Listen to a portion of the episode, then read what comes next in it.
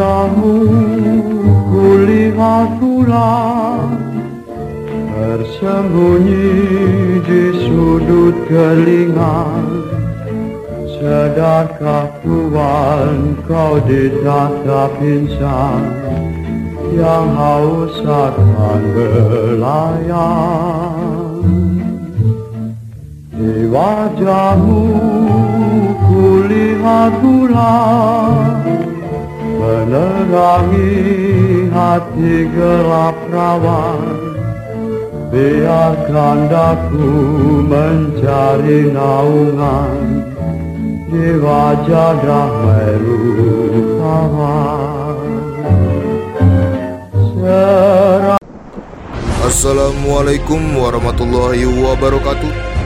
Selamat mendengarkan pementasan drama Titik-Titik Hitam Karya Nasya Jamin Yang disutradarai oleh Amanda Maharani Dan dibimbing oleh Bangkit Sanjaya Lakon drama Titik-Titik Hitam Dipentaskan melalui sandiwara audio Untuk Pesta Rama 5 75 tahun Gelora Revolusi tahun 2020 bersama dengan PBSI Win Jakarta semester 6. Sandiwara audio ini mementaskan 12 adegan dan 4 adegan tambahan yang dipentaskan oleh kelompok pentas titik-titik hitam. Selamat mendengarkan.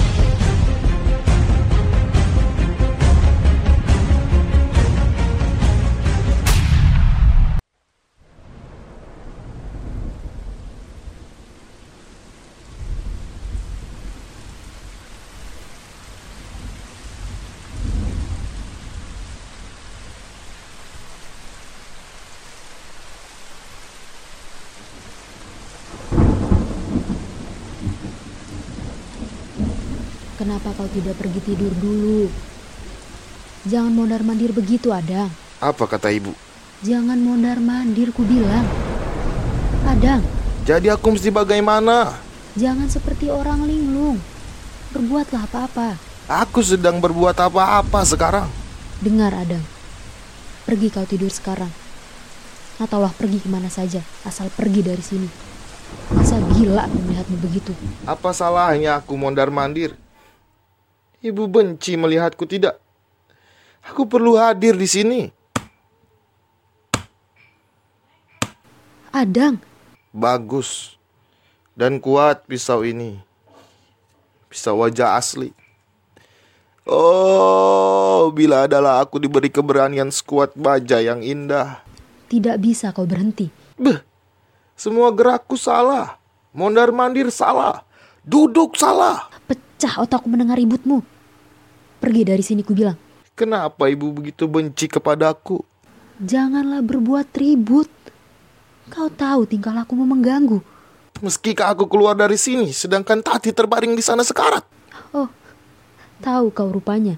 Aku suaminya. Aku perlu hadir di sini. Ya, ya aku tahu kau suaminya. Kau perlu hadir di sini. Apa mau ibu sebetulnya? Tidakkah ibu bisa merasakan apa yang berkecambuk di dalam dadaku ini? Perlu kau menunjukkan ke mana-mana kemalanganmu. Diam!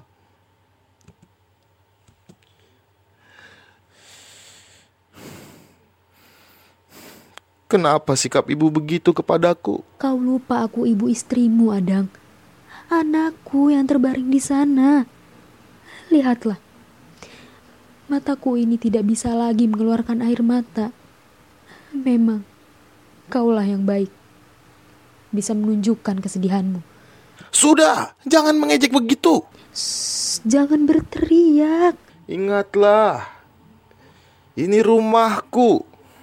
Dan kalau ibu merasa terganggu, jangan aku diusir-usir begitu.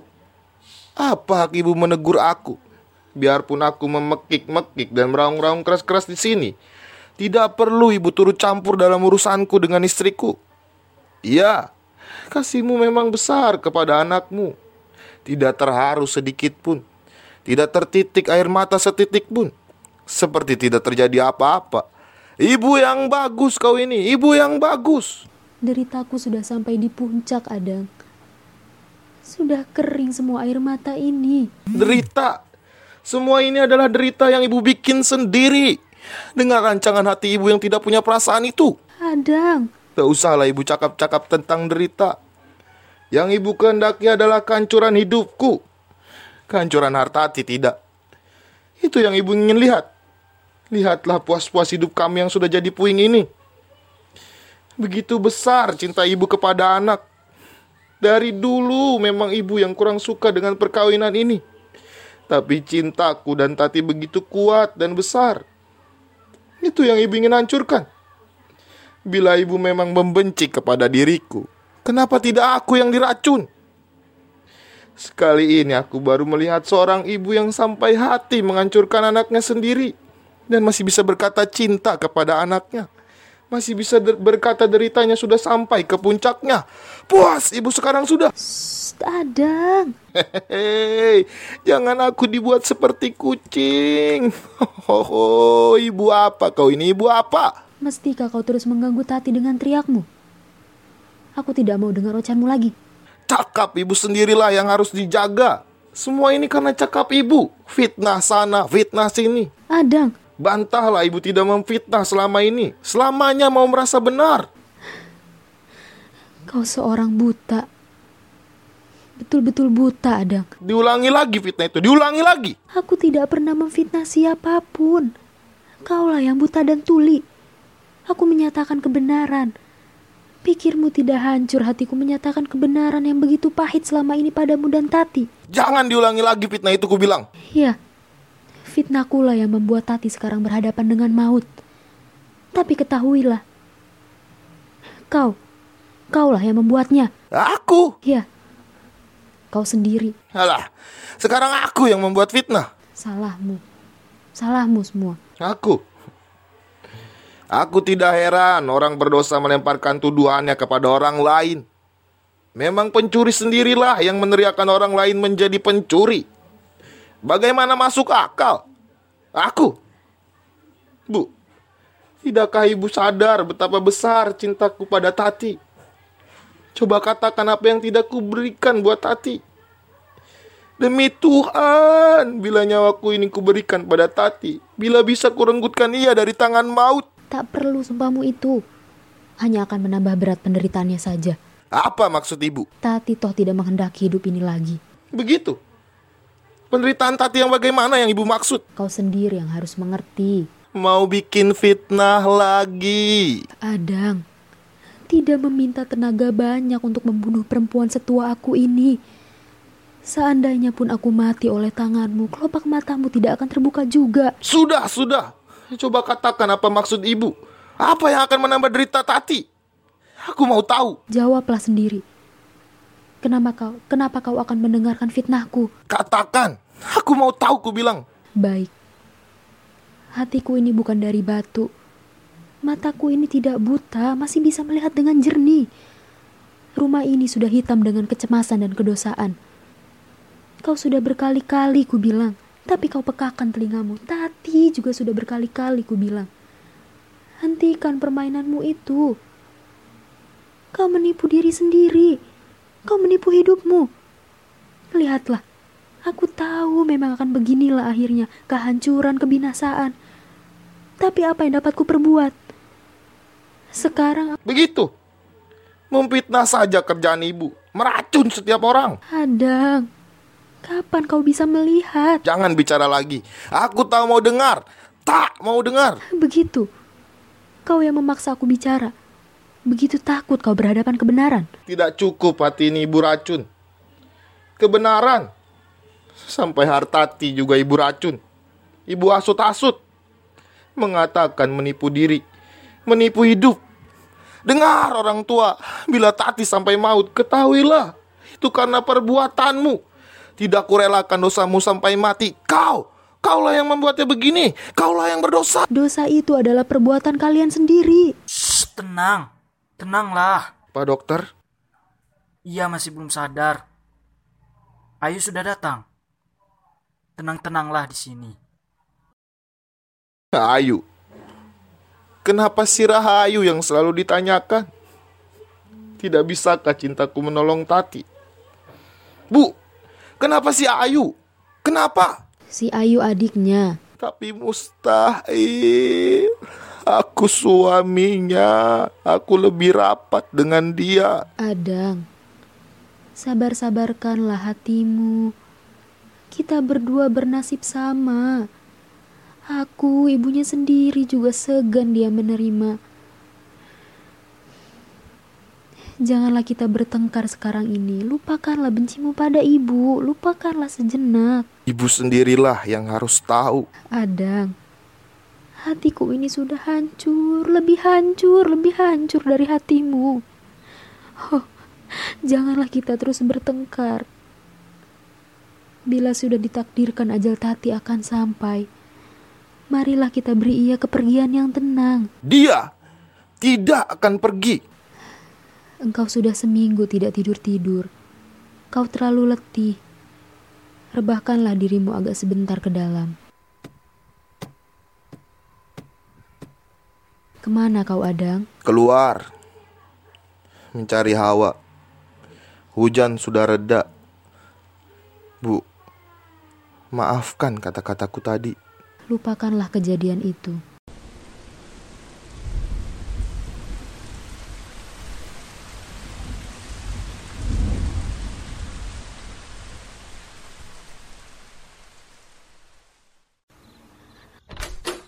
Ada apa Pak Gun? Oh, tidak apa-apa. Terkejut. Saya hanya ingin merokok sebatang.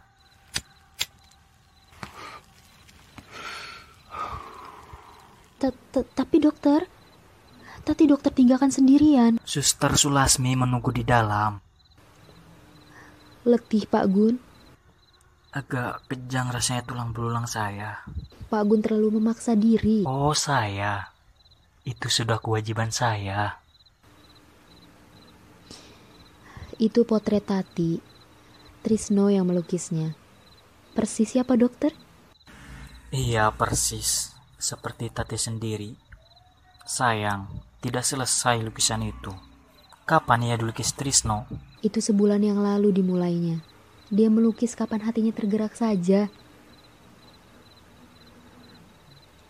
Apa yang Pak Gun pikirkan? Hartati. Betul-betul tidak ada harapan lagi, dokter. Ibu, pernah Tati berkata apa-apa pada ibu? Ya, atau pada Dang sendiri. Ten- tentang apa, Pak Gun? Jadi, dia tidak pernah berkata apa-apa. Bilanglah apa yang hendak Pak Gun katakan.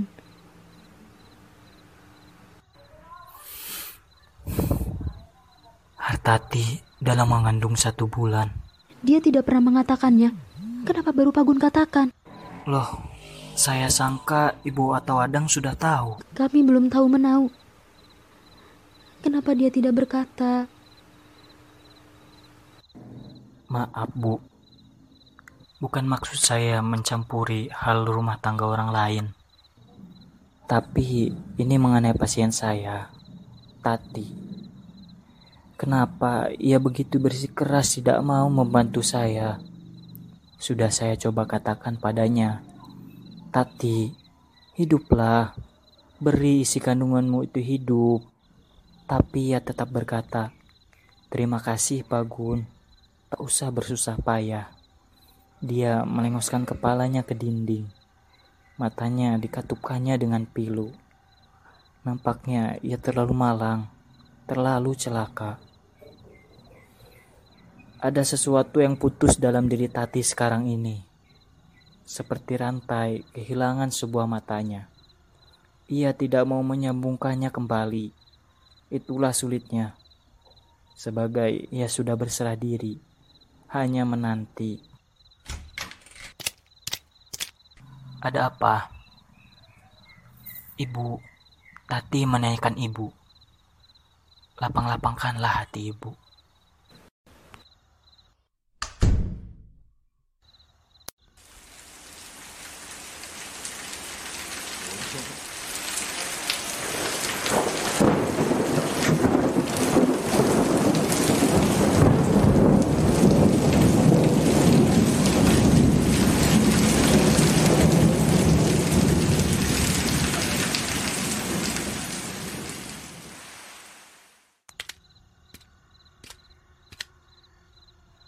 Pak, dokter, Ah, kau Ayu. bagaimana Tati, Pak Gun? Sabarlah Ayu. Tanggalkan dulu mantelmu. Basah mantelmu. Kau juga agak basah. Duduklah dulu. Bapak sangka kau tidak akan datang. Pak Gun, Tati, Ibumu sedang di dalam. Jangan masuk dulu, Ayu. Baru sebentar ini Tati menanyakan ibumu.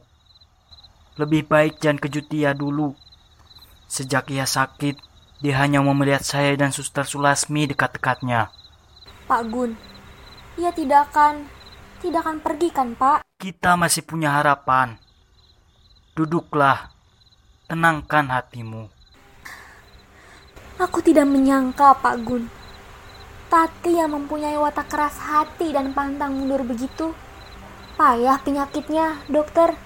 Orang yang berwatak keras seperti dia bisa hancur luluh sekaligus bila terkena sekali tepat-tepat. Patah seperti patah baja. Sejak kapan ya begitu, Pak Gun? Kau tidak tinggal di sini lagi, Ayu. Tidak. Sejak 10 hari yang lalu. Tapi, Pak Dokter, Ya, Bapak mau mengatakan bahwa kepindahan saya dari rumah ini yang menyebabkan Tati jatuh sakit. Saya tidak bilang begitu. Mata Pak Dokter berkata begitu. Kau gelisah karena letih, Ayu. Yang hendak saya katakan ialah hatimu sudah terlalu jauh betul dari rumah ini. Itu soalku sendiri. Hargakanlah sedikit ibumu, Ayu. Aku tetap menghargakannya.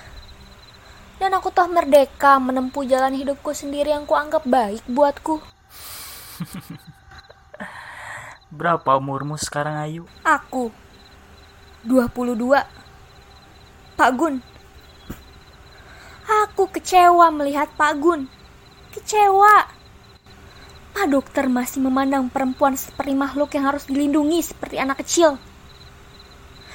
Aku sanggup berdiri sendiri.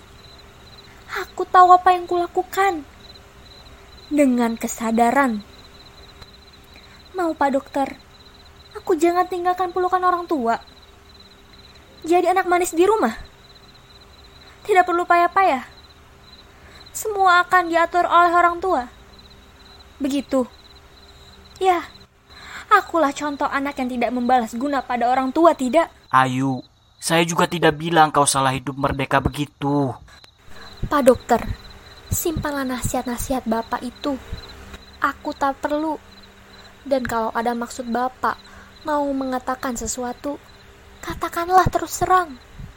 Tidak usah berputar-putar. Jadi toh, Pak Agun menganggap akulah yang membawa bencana di rumah ini. Karena kepindahanku.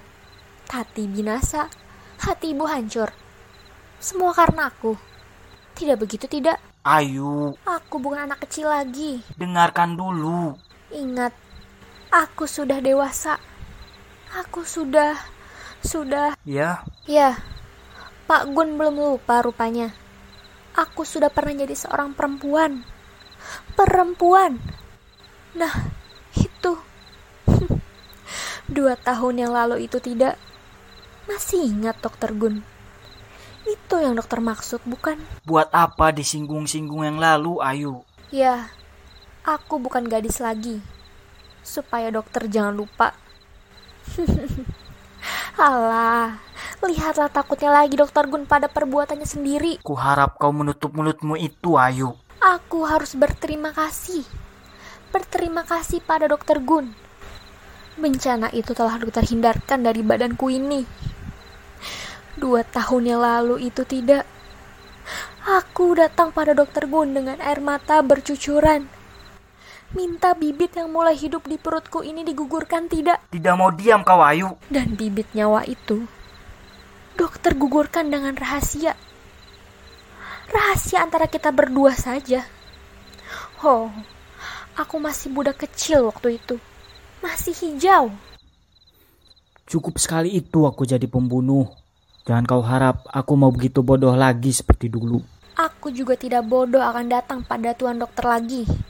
Lebih baik aku bunuh diri. Percaya, Nona. Kau tidak percaya? Tidak percaya? Percaya. Kau akan lakukan itu dengan sadar. Mau melihat buktinya? Orang seperti kau ini yang begitu cinta pada dunia, yang begitu cinta pada diri sendiri, kau hanya bisa berkata bahwa aku berbuat dengan sadar, memilih dengan sadar, tapi tidak berani memikul akibat perbuatanmu yang merdeka itu.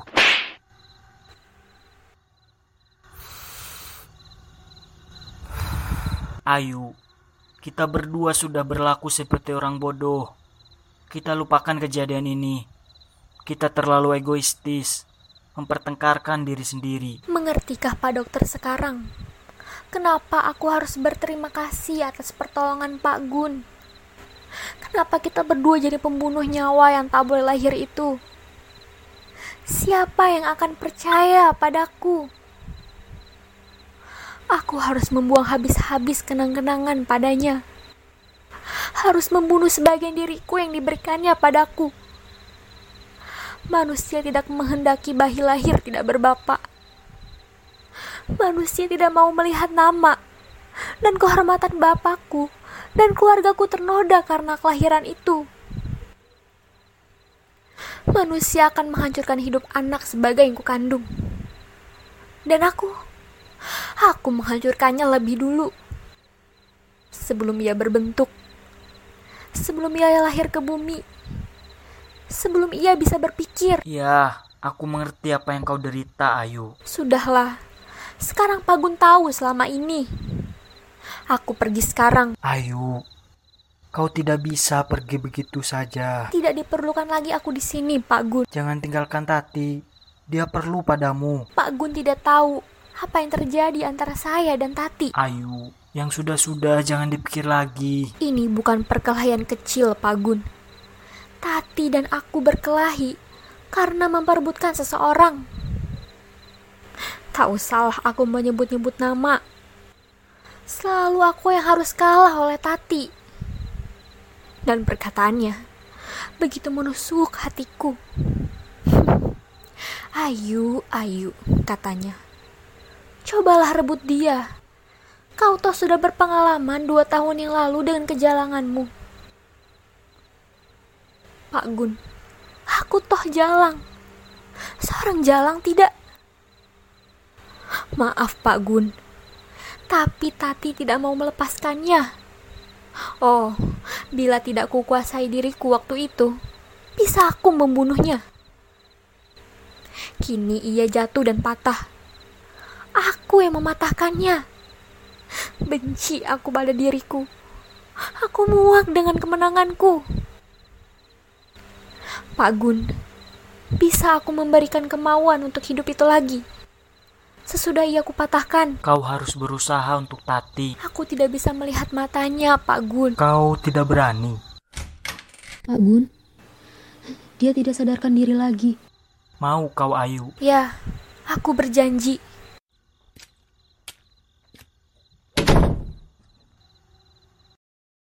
Eh,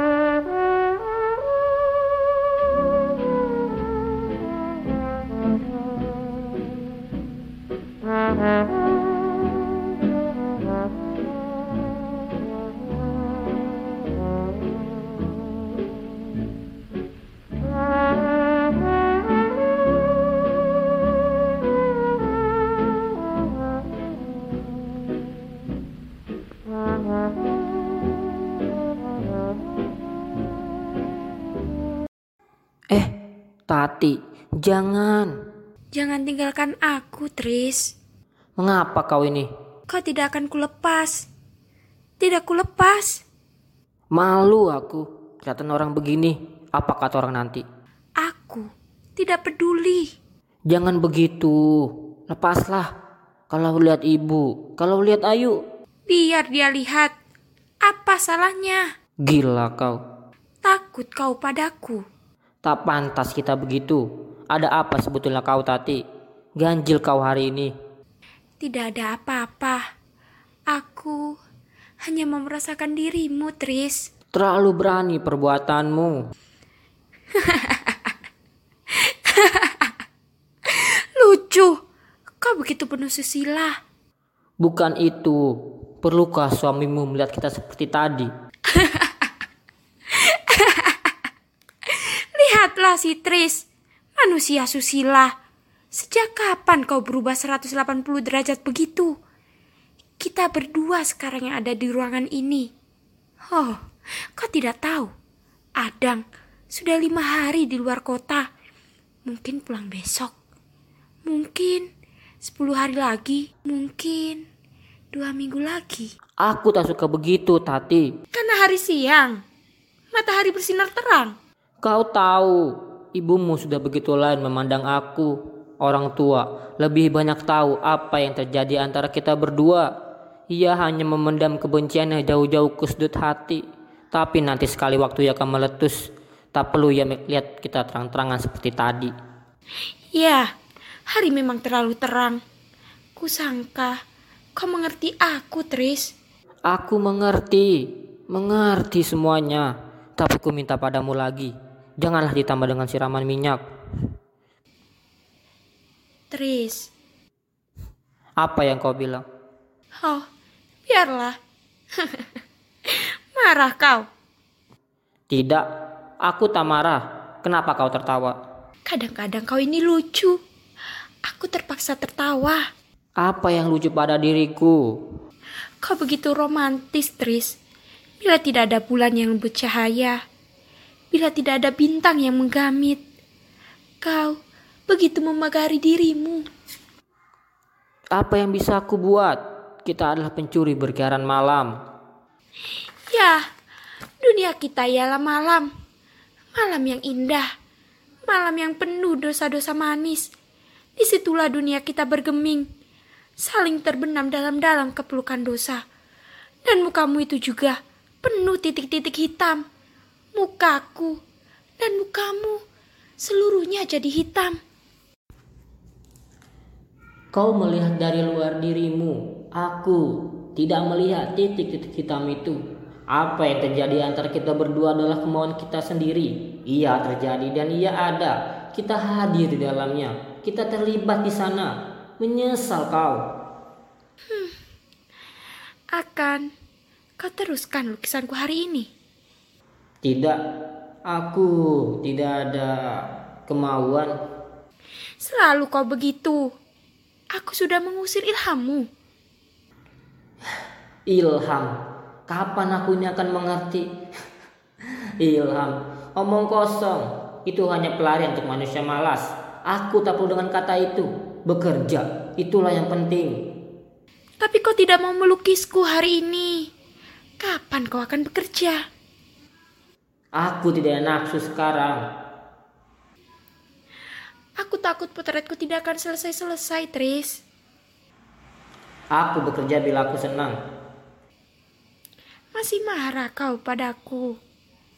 Aku tidak nafsu ku bilang. Lebih baik kau lanjutkan studimu yang kemarin. Kau tahu, hanya dengan berlatih sungguh-sungguh, dengan kemauan keras. Aku bekerja bila aku senang.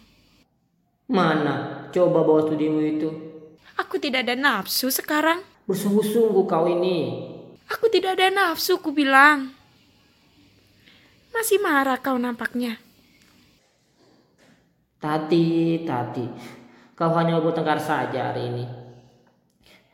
Tati, yang salah padamu ialah sifatmu yang lekas bosan. Tak ada semangatmu yang lihat meneruskan sesuatu dengan hati penuh menyeluruh. Bagaimana kau akan menjadi seorang seniman? Siapa bilang aku akan jadi seniman? Aku tidak punya bakat. Kau tahu itu. Bakat saja belum bisa menjamin seorang menjadi seniman. Soalnya kau hanya mau main-main saja. Bodohnya lagi aku selama ini. Membuang-buang waktuku. Membuang-buang tenagaku untukmu. Sia-sia kau kuajak melihat lukisan di pameran. Sia-sia aku bercakap padamu tentang keindahan. Oh, kau terlalu berpahit hati. Seperti aku tidak tahu terima kasih atas segala jasa-jasamu. Kau tahu, Tris. Aku tidak punya bakat. Aku tidak punya daya cipta. Tapi, berkat kesabaran dirimu, dalam diriku ini telah tumbuh pengertian dan rasa cinta pada seni. Orang yang bisa mengerti dan paham pada seniman juga ciptaannya, juga seorang seniman. Kau yang mengatakan begitu dulu. Lupa sudah. Jadi buat apa aku menuntunmu selama ini? Kukira kau tahu. Untuk kesenangan. Kesenangan.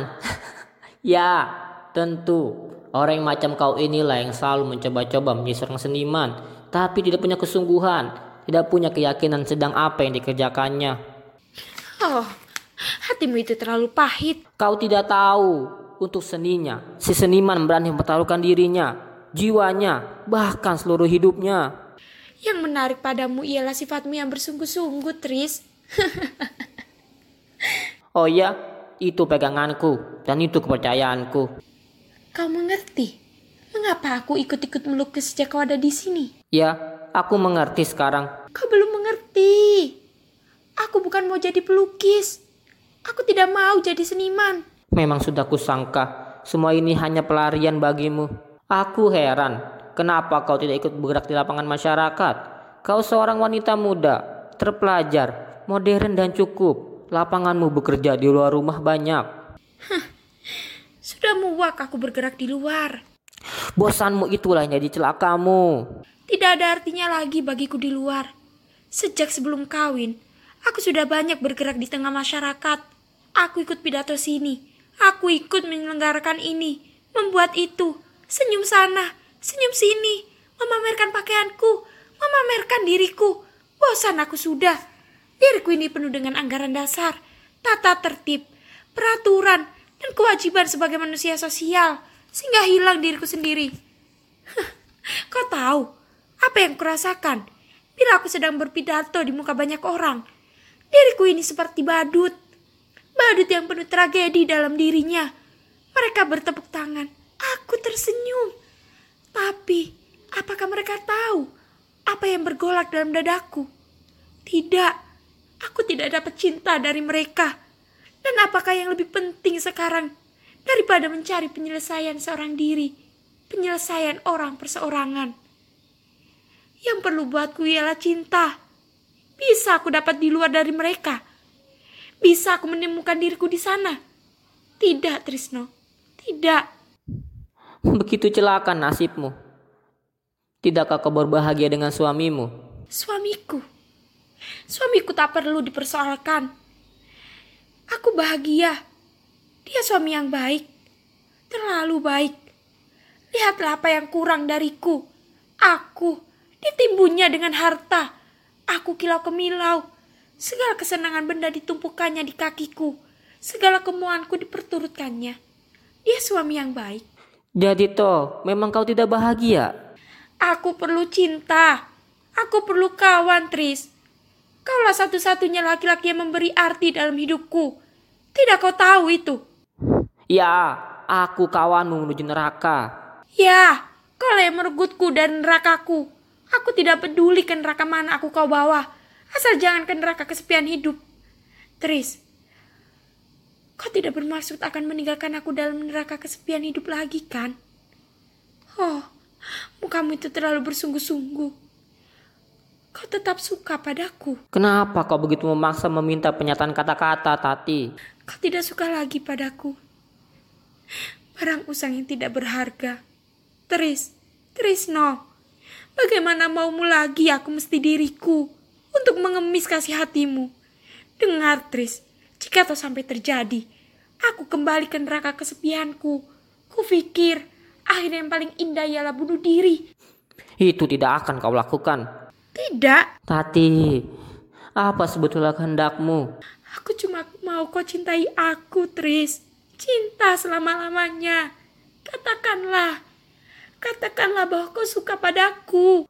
Terlalu penting bagimu rupanya sebuah pengakuan kata-kata. Hari-hari ini kau sudah berubah. Hatiku berkata bahwa kau akan meninggalkan aku. Kenapa kau tidak bisa tercintai aku, Tris? Kenapa kita tidak bisa terus begini? Sudah tuakah aku bagimu sekarang? Kau menghendaki yang tidak mungkin dari aku, Tati. Ada yang hendak ku katakan padamu. Dengarlah. Ya, aku sudah berubah. Sejak sebulan ini aku terpikir-pikir tentang hubungan kita. Kita tidak bisa terus begini. Oh, penuhnya lagi kau dengan susila. Merasa berdosa kau sekarang. Dosa dengan penyesalan-penyesalan. Bukan itu soalnya. Antara kau dan aku tidak ada dosa. Kau dan aku tidak saling memperkosa. Kita bahagia dengan titik-titik hitam yang memenuhi muka kita. Perbuatan kita adalah tanggung jawab kita sendiri. Yang kita mulai dengan tidak ada ketakutan. Yang kita mulai dengan penyerang kita masing-masing. Jadi apa yang kau beratkan? Ketidakjujuran kita. Dirimu ini penuh dengan pertentangan. Kau bilang kita tidak berdosa, tapi kau menyebut kita tidak jujur. Tidakkah kita berdua selama ini jujur? Antara kau, aku, ya. Tapi dunia bukan kepunyaan kita berdua. Kau menyesal rupanya. Penyesalan tidak berguna lagi. Hanya dusta dan hianat ini tidak bisa kita teruskan. Ya, itulah soalnya. Kau punya suami. Bila kau merdeka, tentu dusta dan hianat ini tidak perlu ada. Apa yang kau kendaki sekarang? Meracun Adang, supaya tidak jadi penghalang kita lagi. Jangan berkata begitu, Tati. Kau selalu bersungguh-sungguh, terlalu memberati soal. Dulu, ketika kita mulai, juga tidak berpikir berat-berat. Aku tidak mau hidup seperti pencuri di buru tengah malam. Kita harus melihat situasi kita dengan jernih. Sudah masanya kita menghentikan pemain kita ini dan buka kartu secara terang-terangan. Alangkah jantannya lagi kau sekarang. Tidak mengerti juga kau maksudku. Aku mau berterus terang pada dunia, pada semua orang. Lebih baik kau ambil pisau itu dan tikamkan di dadaku. Begitu. Kau takut untuk berterus terang. Bukan soal takut, tapi aku tidak bisa menerima usulmu. Keterus terangan yang kau kendaki itu sama halnya dengan kebinasaanku dan kebinasaan Adang. Berapa besar cintamu terhadap Adang? Atau cintamu terhadapku? Janganlah itu dipersoalkan. Sama besarnya. Biarpun dasarnya berlainan. Sama besarnya? itu tidak masuk ke akalku. Kau hendak menggam aku, tapi kau enggak melepaskan suamimu. Kau menghendaki aku menyerahkan badan dan jiwaku ini seluruhnya padamu. Tapi hatimu kau berikan separuh untuk orang lain. Tidak, Tati. Aku enggan berbagi. Bagiku, seluruhnya atau tidak sama sekali. Aku mau langsung dengar dari bibirmu. Sampai begitu besarkah cintamu terhadapku, hingga kau mau memberikan keseluruhanmu padaku. Maksudmu, aku bercerai dengan suamiku? Ya, Aku tidak bisa. Aku tidak bisa meninggalkannya. Tati, bila kau segan berkata padanya, aku sendiri akan pergi kepadanya. Jangan lakukan itu. Tris, dengarlah. Kau harus tahu apa artinya bagi Adang bila aku meninggalkannya. Ia tidak bisa hidup bila aku tidak ada. Ia akan mati merana. Jadi, kau terus akan membunuh dia dengan mendustainya bersama aku, Tati. Tati, keadaan kita sekarang sudah begitu kasip. Tinggalkan Adang dan kita jalani hidup dengan dada terbuka. Aku tidak bisa. Kau harus memilih, berani memilih. Mengapa kau persulit keadaanku begini, Tris? Begitu. Hanya kepentingan dirimu saja lah yang kau pikirkan. Kau mau mengikat aku dan menghancurkan aku sekaligus. Kau seorang yang besar, Tati. Maksudmu, kau akan mengawiniku? Lihatlah hatimu yang tidak mau terikat itu. Tidak yakin melihat kau dan aku hidup sebagai suami istri. Apa yang memaksamu begitu keras supaya kita kawin? Penyesalan? Rasa berdosa kepada kakakmu? Atau itu hanya pelarianmu untuk menutup malu? Itu bukan dasar yang baik, Tris. Kau tidak menghendaki paksaan. Aku juga tidak menghendaki paksaan begitu. Kedustaan kita berdua ini selama ini juga paksaan. Itulah yang lebih berat. Dan kau mau menutup kedustaan itu dengan kedustaan yang lebih besar. Mendustai prinsip hidupmu. Memaksa dirimu dan aku menjadi suami istri. Karena takut dikatakan binatang jalang. Jangan kau rusakkan cinta kita dengan sebuah perkawinan. Jangan. Kita bisa bahagia dengan kawin. Kenapa tidak? Suaramu saja tidak yakin. Kau berpura-pura bodoh. Tris, kau tahu. Cinta kita akan habis bila kita kawin. Kita hanya akan tinggal menjalani hidup sebagai suami istri yang begitu hambar dan membosankan. Cinta kita akan cair, menjadi kebencian dan kekecewaan dengan akibat-akibat dan kewajiban sebuah perkawinan. Tati, sekali ini aku memilih dan kau juga harus memilih. Memilih Adang atau aku. Bersungguh-sungguh kau saudara. Kau menghendaki pernyataan cinta dariku. Itulah pernyataanku. Tidak aku sangka kau begitu tolol. Begitu berubah menjadi seorang kiai. Begitu berperi kemanusiaan. begitu punya perasaan, sehingga mau memperkosa dirimu sendiri, melakukan perbuatan yang berlawanan dengan hatimu. Tidak, Trisno, kita sudah dewasa. Janganlah kita saling menipu diri. Dengar Tati, aku bukan seorang pengecut.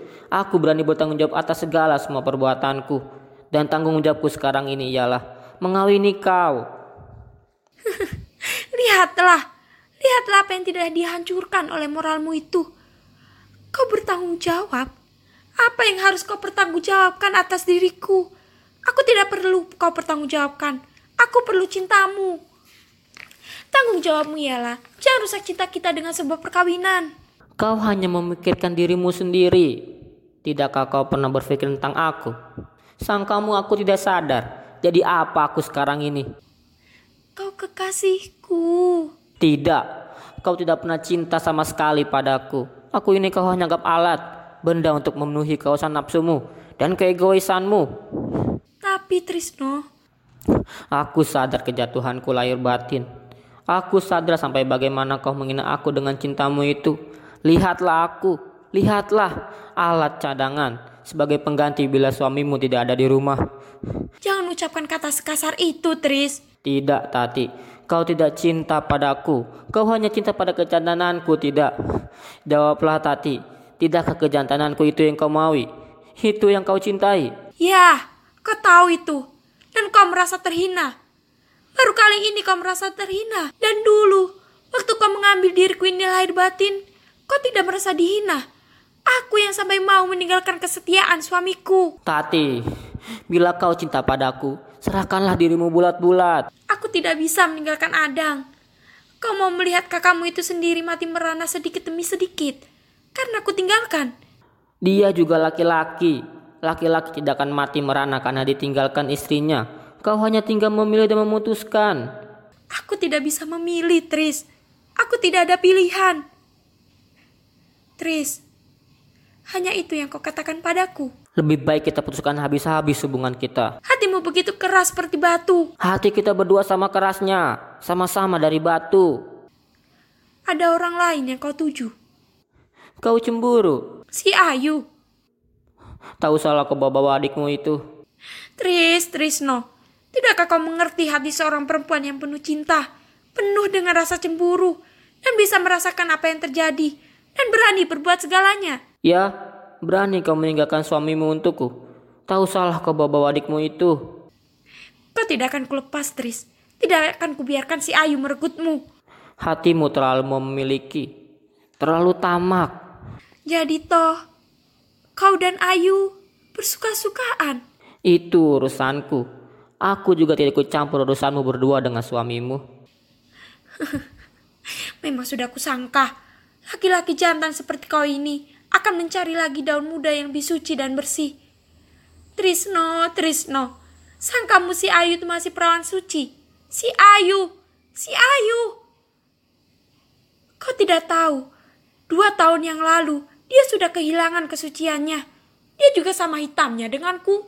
Aku tahu, Apa taumu tentang perempuan? aku tahu, aku tahu semua tentang Ayu. Itu tidak jadi soal bagiku. Kalian akan kawin. Siapa tahu, pikirmu masa lalu itu penting bagiku untuk memulai hidup baru.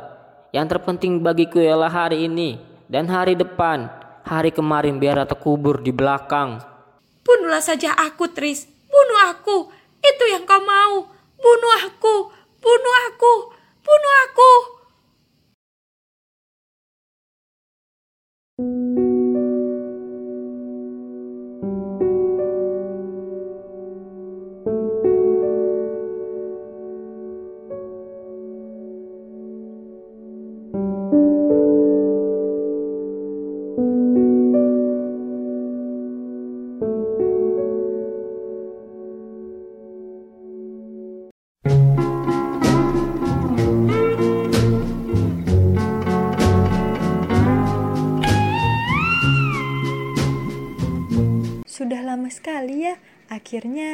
bisa berkumpul kembali. Wah, iya, sudah lama sekali ya. Kita semua sekarang sudah berkeluarga. Oh iya Tati, bagaimana kabar suamimu si Adang?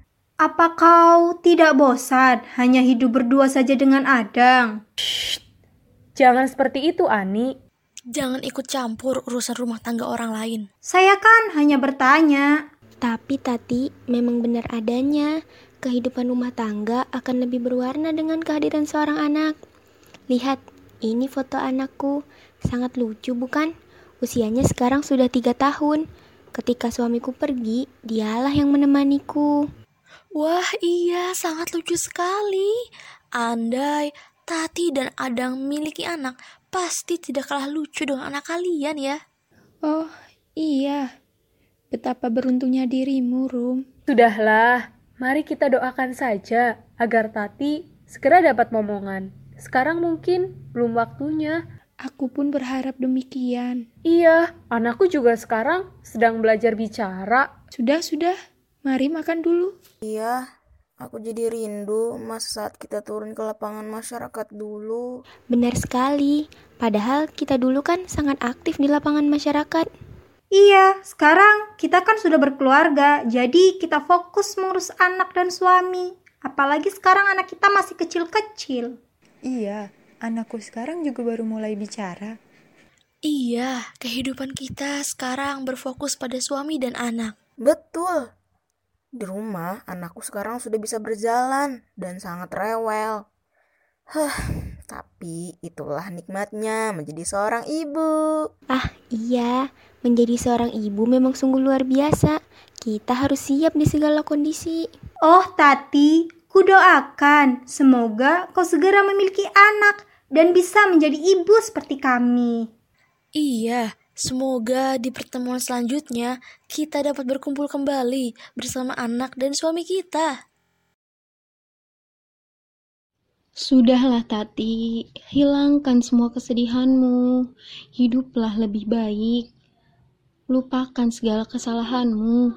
Minta maaflah. Bagaimana mungkin hal itu bisa dilupakan? Dia itu adiknya, bukan orang lain. Tapi toh ini semua juga tidak sepenuhnya salah Tati. Penyesalan ini bersumber darinya. Seandainya cukup, dia sudah cukup menyesal. Penyesalan tidak hanya untuk disesalkan lalu dilupakan. Dia harus bisa mengambil sikap dalam hal ini. Lalu bagaimana Tati? Kau memilih Adang atau Trisno? Aku, aku. Halah, mengambil sikap saja kau tidak bisa. Terlalu serakah dan egois kau Tati. Kau mencemarkan titik-titik hitam di mukamu, ibumu, suamimu, Trisno, bahkan kau merendahkan adikmu Rahayu. Sudah, sudah. Jangan menambah bebannya lagi. Dia sudah cukup menderita.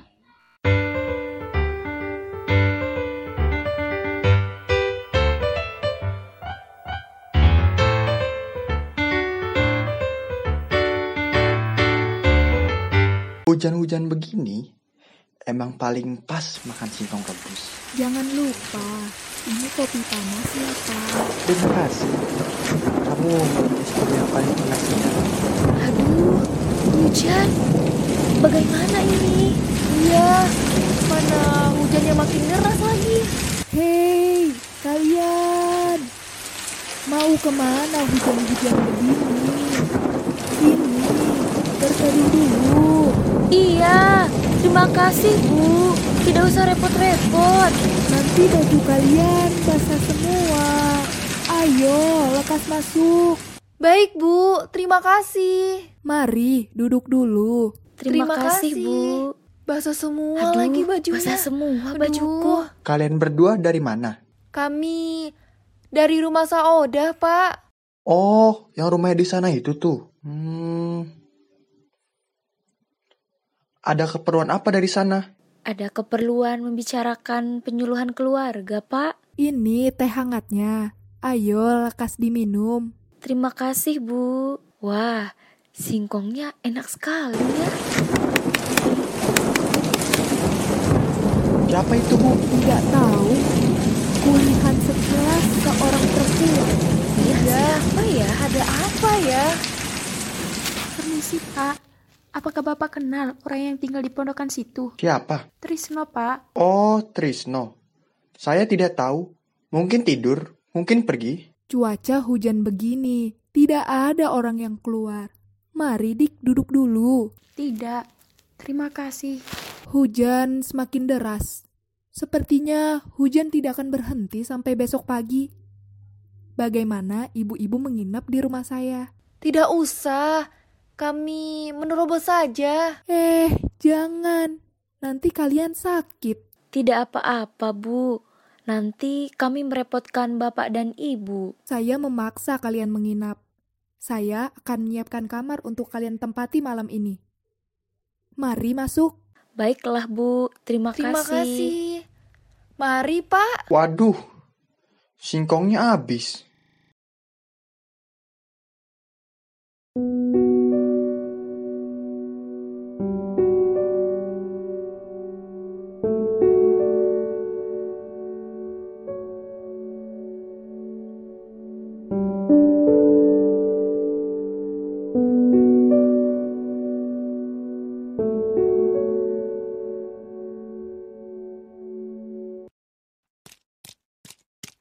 Ayo, ayo.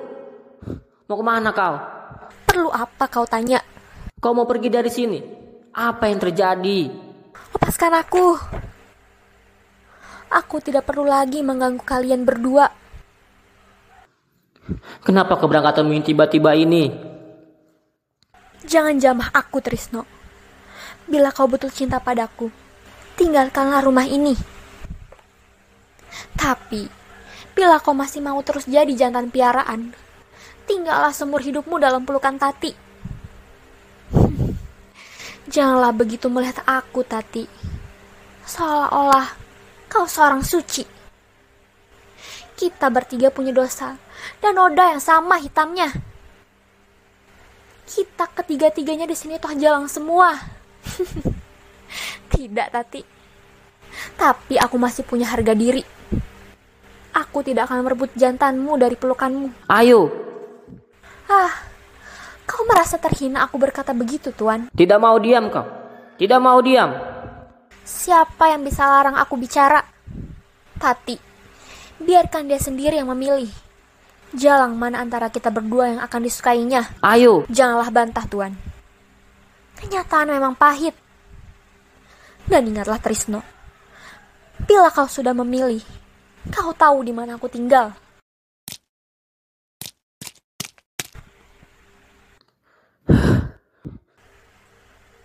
Tati, aku juga mau pergi dari sini. Pergilah ikut dia. Pergi. Itu yang kau mau. Ada alasanmu sekarang. Kau membunuhku. Membunuhku. Membunuhku.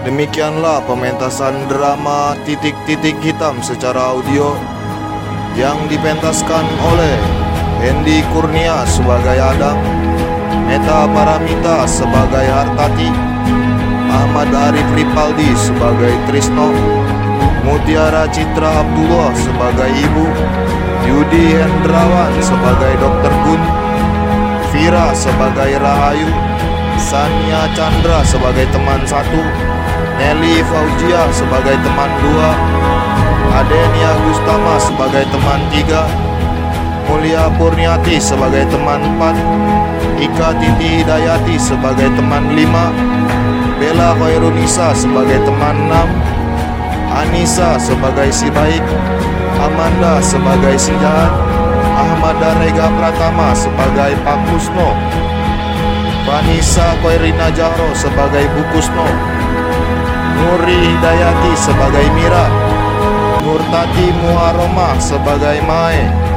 Itulah pementasan drama titik-titik hitam secara audio yang dibawakan oleh mahasiswa PBSI semester 6. Terima kasih telah mendengarkan. Wassalamualaikum warahmatullahi wabarakatuh.